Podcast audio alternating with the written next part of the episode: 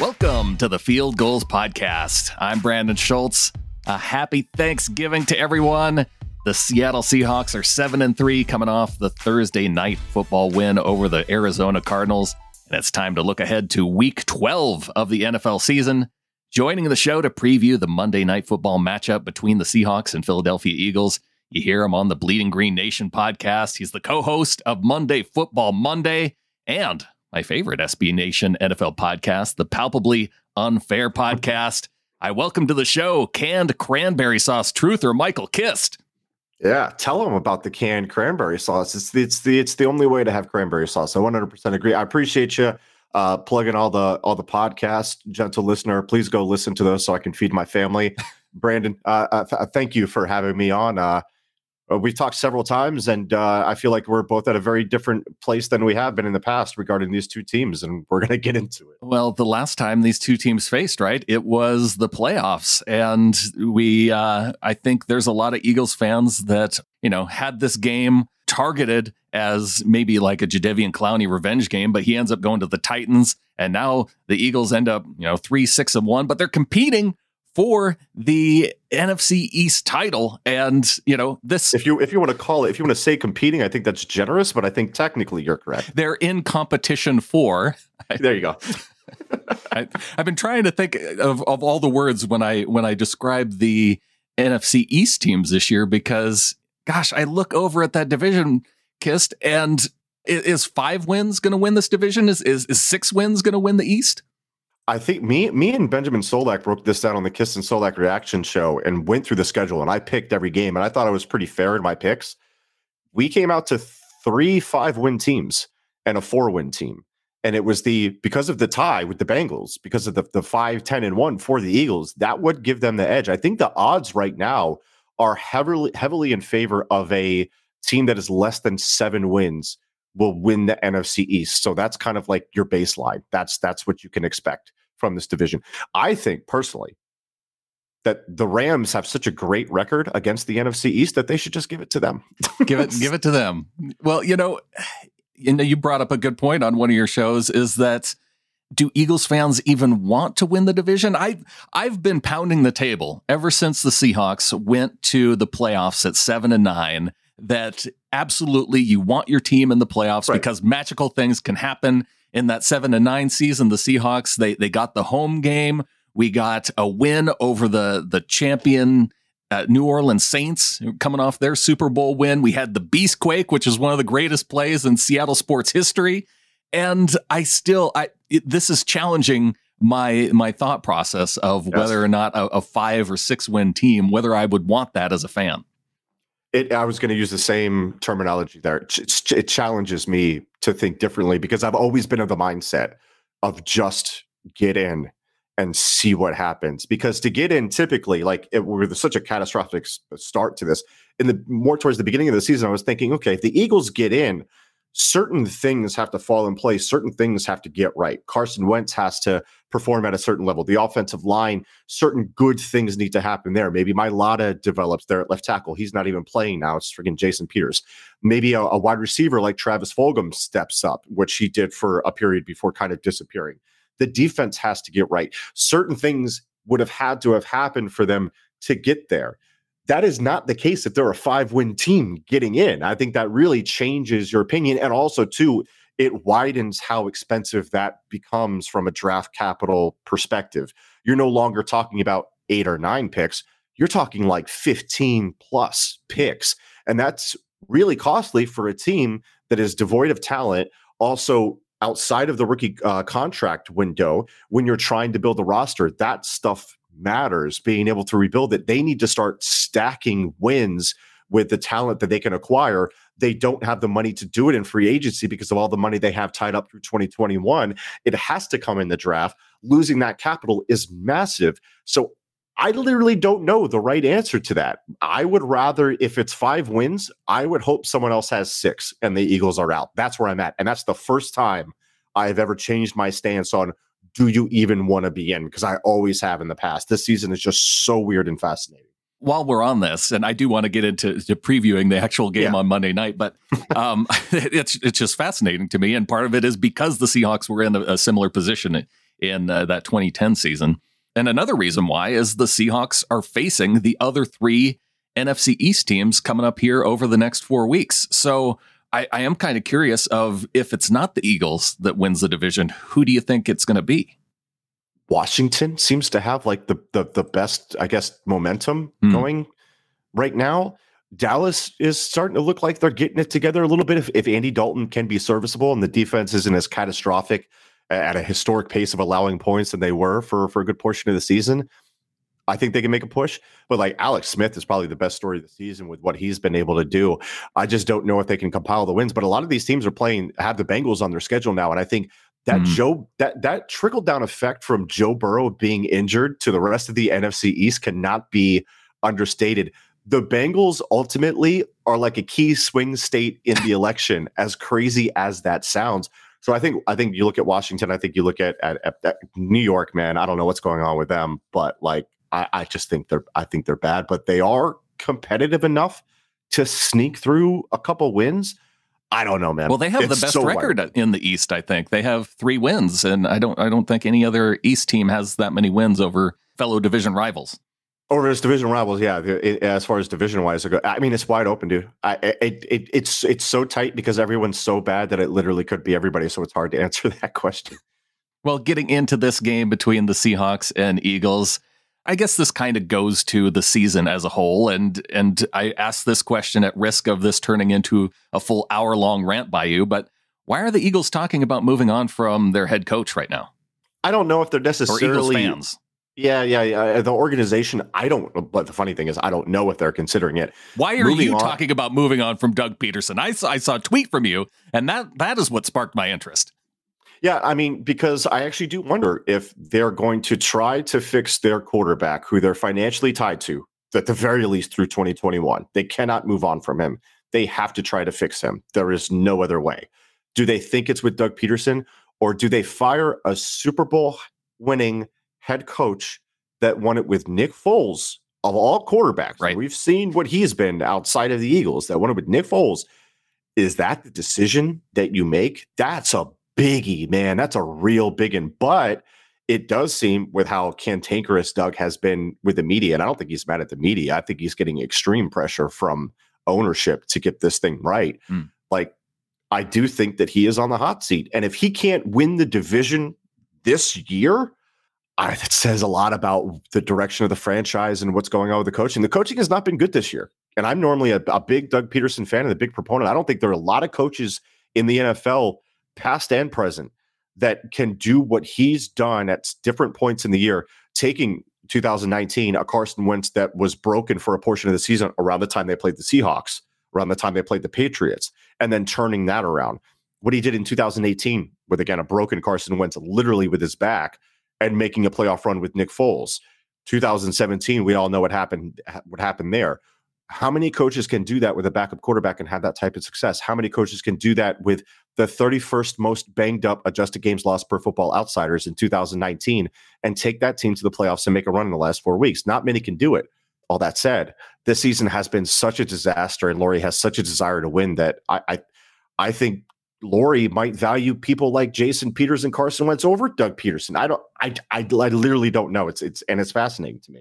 Yeah, this has just been such a tough season for the Eagles because of I, I look and I, I see so many injuries and I see is it an issue of depth or is this an issue that's entirely with Carson Wentz and his performance this year? Or I'm, I'm sure it has to be a combination of of multiple things. I mean, considering just you know you lose your all pro uh, offensive lineman going into the season, and I, I, guess you can point to issues with drafting and and not having the wide receivers for uh, Wentz to throw to. It just, I guess, so many things have gone wrong that it's hard to pin it down to any one particular coach or or player on the team.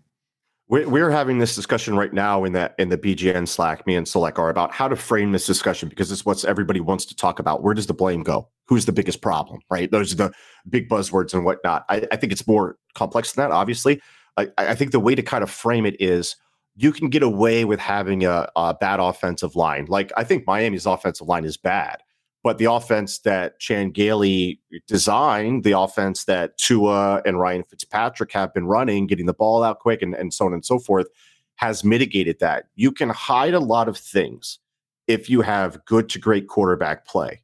You cannot hide anything if you have bad quarterback play. So I think as far as what's the what's who's worse, the offensive line might be worse than Carson Wentz. The receivers might be worse than Carson Wentz. But the biggest problem is that Carson Wentz is playing really, really poorly. You cannot hide anything if you don't have good to great quarterback play. Period. You see it with Russell Wilson. When yeah. Russell Wilson struggles, what does it look like for the Seahawks? Oh yeah, it looks pretty doggone terrible. But when he's great, it hot he's hidden a lot of bad lines and a lot of different situations for them. So I think you can kind of see where I'm going with that. Oh yeah, absolutely. I, I mean, look at the Seahawks defense. I mean, the only reason why they're seven and three is because yes. of Russell Wilson. If you play that kind of defense through the the first few games of the season, you're not winning any of those games. And so mm-hmm. it, it does cover a lot. And I look at Carson Wentz, and I think the biggest thing that jumped out at me when just looking at some of his statistics when he's not pressured. So under yes. no pressure this season, his TD to INT ratio is 10 to 9. Right. And you look at some of the advanced analytics that I'm scrolling to to find them because I tweeted them out yesterday uh, from PFF and they're they're pretty damning because people say, "Oh, he's under pressure all the time." And yeah, he is, but there are also quarterbacks that are pressured less than him that are doing much better that have higher metrics than him all across the board. When he is clean, his adjusted completion percentage is 75%. That is 29th out of 30. So even when he's not getting pressured, he's just one of the most inaccurate quarterbacks in the league. And I think he's fundamentally broken from a mechanic standpoint. I don't know, man. Something in the chain with him broke throughout the process, whether it be the ACL to the back or a combination of both, or mentally with the Foles thing and then the Hurts pick. Something is broken in that chain from his brain to his feet because none of it is clicking for for him right now. And like like I mentioned, as far as the problems go, he's not trusting anything that he sees and he's not trusting his wide receivers. We saw a glimpse of what he looks like when he, he's able to trust a wide receiver. Travis Fulgham from weeks four to nine, I think he looked great. Anticipation throws, uh, all that stuff. And he started to kind of look better, but then he just falls off the cliff again. And, and it's mentally with him being slow to read things, not getting to the backside of things, bird dogging reads. Uh, you'll, you'll notice that he just locks on to things. His pocket management has always been kind of bad it's been worse this year. Navigating a pocket for him is an adventure. Ball security has always been an adventure with him, and it's, and it's showing up this year because he's taking so many sacks. Um, and then just the accuracy down the field has taken a dip. Accuracy all across the board, and this was something that Brandon Lee Gowton was was reporting heavily during training camp. You know, beyond just like the box score stats where they keep track of all that, which I, I hate for for training camp, but like he was like, Carson's missing a lot of these open guys, and he's missing them high, he's missing them low, he's missing them all over the place. He wasn't pressured then. What was the excuse then? I don't know, and I don't know how to fix it, man. I'm not a quarterbacks coach. I'm not Jordan Palmer. I, I don't know what to, I don't know what to do with that information. And then just that the it seems like Carson Wentz never throws the ball away, but he's actually like top five in throwaways. Wow. It's these high leverage situations where he just won't let a play die and he makes a dumb throw because he feels like he has to do it all. If he would have just ran the offense against Dallas and taken what was there, they would have scored 30 offensive points.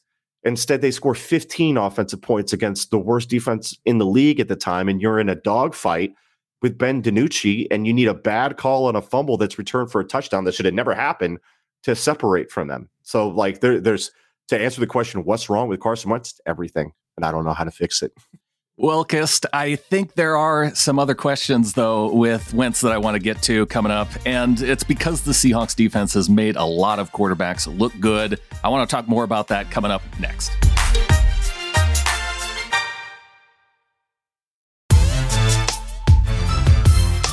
Talking to Michael Kist of Bleeding Green Nation and the Seattle Seahawks. They've made a lot of quarterbacks look good this season. The you know it's it's been well noted just the kind of pace that the Seahawks secondary is on. And before the break, Kist, we were talking about Carson Wentz wouldn't you know if he would just take what was there, like you mentioned against the Cowboys, for instance. Then they would have been in a lot better position. And I feel like that's how this Seahawks defense operates. It plays off of so many wide receivers, just allowing uh, a quarterback who is patient to take what's in front of him and move down the field and, and move the ball efficiently. It's frustrating to watch as a Seahawks fan. And I'm kind of curious if you think that going into this game now, that's something that Wentz is going to be able to take advantage of. I mean, I think we've we've seen him against the the Seahawks before, and I didn't think their defense was all that last year either. And uh, he was not able to take advantage. Obviously, he was he was he was lacking some weapons there. But even in the beginning of the playoff game, it wasn't it wasn't real great. And yeah, Seattle has like really been leaky. I think they're 27th in DVOA uh, pass defense. So if you are going to to beat a team like that, you you can do it through the air. But I mean, the Eagles played the New York Giants pass defense that's 29th you know they played the the Dallas pass defense that that was just as bad at the time. They're 22nd now, but they were worse at the time.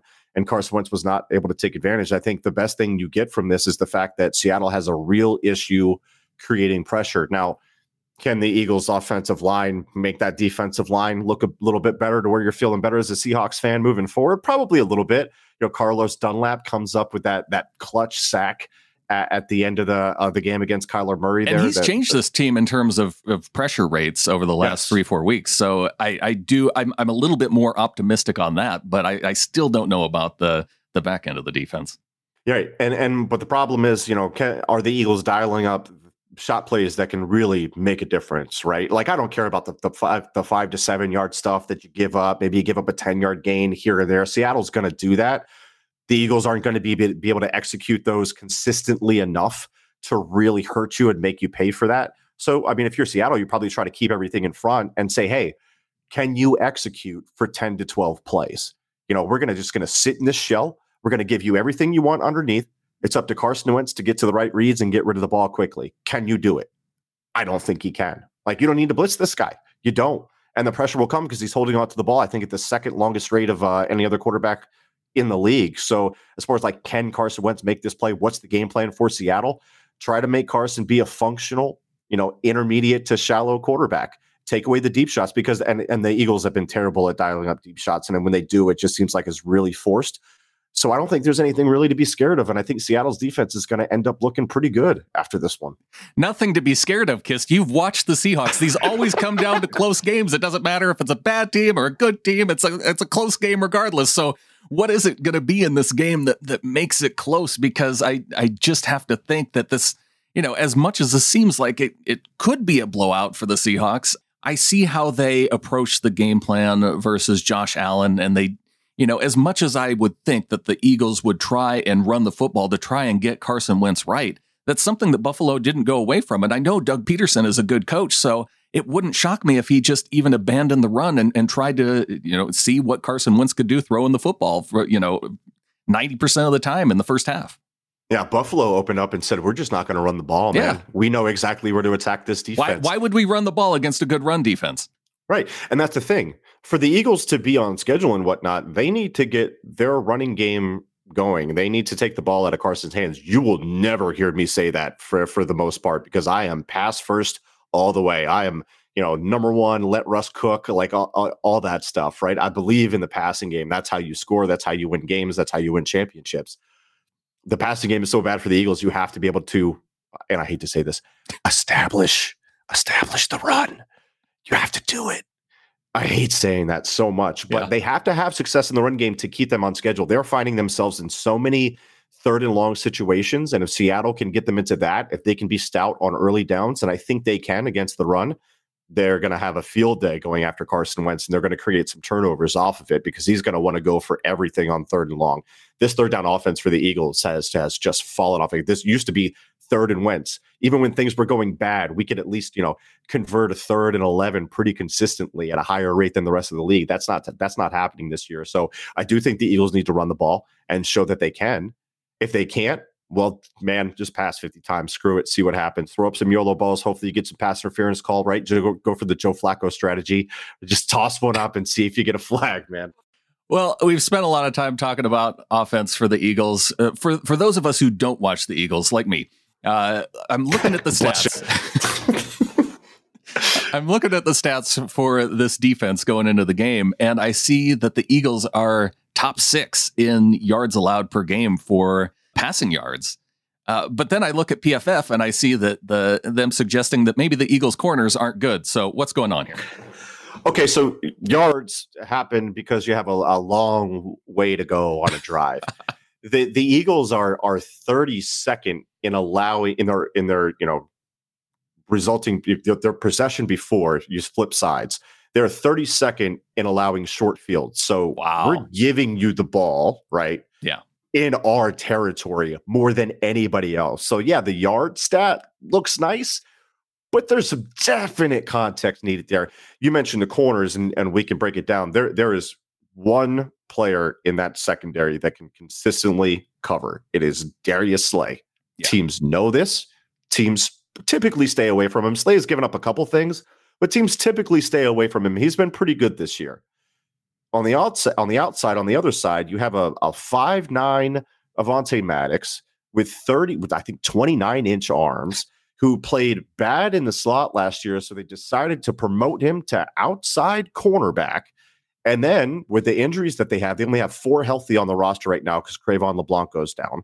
They convert Jalen Mills to safety because Schwartz loves him so much, despite him being one of the worst cornerbacks in the league. That they need to keep him on the roster and find an excuse to keep him on the roster. They move him to safety where he's been terrible. And they need to plug him in at corner because of injuries, because they don't have the guys. They have Darius Slay. They have five nickel corners masquerading as outside corners. They have nickel Ro- Robey-Coleman they brought in is having the worst year of his career. I don't know what happens to quarters when they get into the system. And then you have Jalen Mills trying to trying to match up with guys like DK Metcalf is going to destroy this team. And Eagles Twitter is going to be on fire because the Eagles took JJ Arcega Whiteside before DK Metcalf. I can I can see it now. And who's going to cover Tyler Lockett? Even if you shadow Slay and DK Metcalf still has like, you know, six catches for 90 yards, right? And a touchdown. Like that's for me, that's great for limiting DK. Uh-huh. But then like Lockett's going to have like 150 yards on 11 receptions, just go like completely bonkers. And then, I mean, you talk about the support, the linebackers can't cover anybody. They are clueless. They are the worst coverage. I'm not even just coverage, the worst linebacking unit in the league, period, bar none. Give them play action they freeze. They just go to pieces. Like, is that allowed? Can you fake a handoff and then throw it? Like it's it's a it's a totally foreign concept to them. The Eagles linebackers are so fast to flow against the run, and Jim Schwartz wants to get plus one in the box against everything. Play action just destroys them, and Seattle is fantastic at it. So there you go. Yeah, I, I kind of hate you right now for building up this, uh, just making it look like it should be just a, a blowout type game, and, and maybe it It'll will be. I don't know. Maybe we'll actually get one. But I mean, I even go back to that game last year and you know, I, I thought that that was going to be kind of an easy win, but it was a 17 to 9 victory in the playoffs. Yes, we had a huge game from DK Metcalf. I think he set the rookie record seven catches, 160 yards, and a touchdown. I want to expect that in this game, but I just I, I don't know. And and plus the Seahawks, you know, they've now moved to this more balanced attack, which I think they could use against the Eagles because I, I don't know if the rushing defense has been all that good. You got you have some really solid players on that defensive line still. Yeah, I mean the, the Eagles rush run defense can still get it done. The problem is, and when you watch the game, see if you notice this. Plays against the run for the Eagles are either happening at the line of scrimmage around the line of scrimmage, roughly, or they're happening 10 yards down the field. Again, it's because the linebackers are awful. The Eagles' defensive line is trained just to be we don't care about gap integrity. We don't care about anything. We want those guys upfield disrupting try to blow things up, try to throw off the rhythm of the run game, and then guys will come in and clean it up. Well, the linebackers can't tackle, so that's a problem. They can't read anything. That's a problem. But, you know, Brandon Graham is playing at an elite level, right? So he could have a big game. Right. Fletcher Cox is going to give you two to three elite plays, like right against Wyatt Teller. Wyatt Teller, by the way, best guard in the league this year, in my opinion. Fletcher Cox put him on skates and knocked one out. A big play to keep the Eagles in that game. Wyatt Teller responded by obliterating literally everything in sight after that. But regardless of that, you're going to get a couple big plays from Fletch. Uh, Josh Sweat is coming on as a run defender and a pass defender. He had his best game in both areas last game. Uh, Derek Barnett is just your solid average starter, and that would be okay if he wasn't a first round pick, but that's a conversation for another show. So I do think the Eagles' defensive line, it, it, it always comes down to this for them. If they're in the game, it's because their defensive line dominated the game. So if that if, if there is a path to this game going to weirdly going to overtime, weirdly being close, it's because the Eagles defensive line is able to do enough to disrupt the offense, disrupt Russ, get him get him in a funk for for a quarter, a couple quarters, and keep this thing kind of close to where a couple weird bounces of the ball you know, keeps the Eagles in the game. That's the that's the only hope there. So if you're looking for a way, I think that's the way. Well, and it would have to be against what's been the Seahawks' best offensive line since Russell Wilson's been a quarterback, right. from what I've seen. Yeah, I agree. They're they're playing much better, and and that has allowed Russ to to really uh, uh, have some have some great games. And also, too, I think it looks like a close game if we see Russ pressing again. And I think Russ Russ was pressing against Buffalo, and we, have seen Wentz do that in the past. I, I'm very familiar with what that looks like. You know, the hero ball type stuff, and Russ is magical at times. And even in that game, right, the th- the incompletion to Lockett in the in the back left corner of the end zone where Lockett had to dive and it just pinged off his hands where he's just fading off of it and chucking one up. Like that was one of the best incompletions I've ever seen in my life. So even if Russ is struggling and pressing, he's still going to have those magical moments and they can still beat the Eagles secondary that way. Yeah, no, you see that connection more than you don't. Uh, you know, that's it was unusual for that to be incomplete, but Yep. Um, you know, the other thing that this could turn on though, Kist, is turnovers. And I know that the Eagles are, if they're not the worst in the league, they're among the worst. But does that mean that maybe the the Eagles are due for some good fumble luck rather than uh, the bad kind. I'm I'm hoping for regression just not because fumbles are a lot of luck, but like the Eagles fumbles don't seem like it. So you know Carson Wentz is I mentioned you know his ball protection is terrible. Yeah. His handling of the ball in the pocket, you know, he he was on Gruden's QB camp and they were talking about two handed monster, two handed monster. You want to be a two handed monster. He's never been a two handed monster. The guy is straight up lying about that. Um, so I, I, think that's not just necessarily luck. That's just poor form. That's poor technique. Um, for the Eagles defense, I will say this. Uh, and, and, Russ can kind of get a little bit wild with the ball at times when he's maneuvering, but still he he is he does keep it the ball, you know, uh, to a respectable degree. Jim Schwartz mentioned this in his presser, and it and it, and it showed up in that Fletcher Cox sack uh, of um of Baker where the ball came out.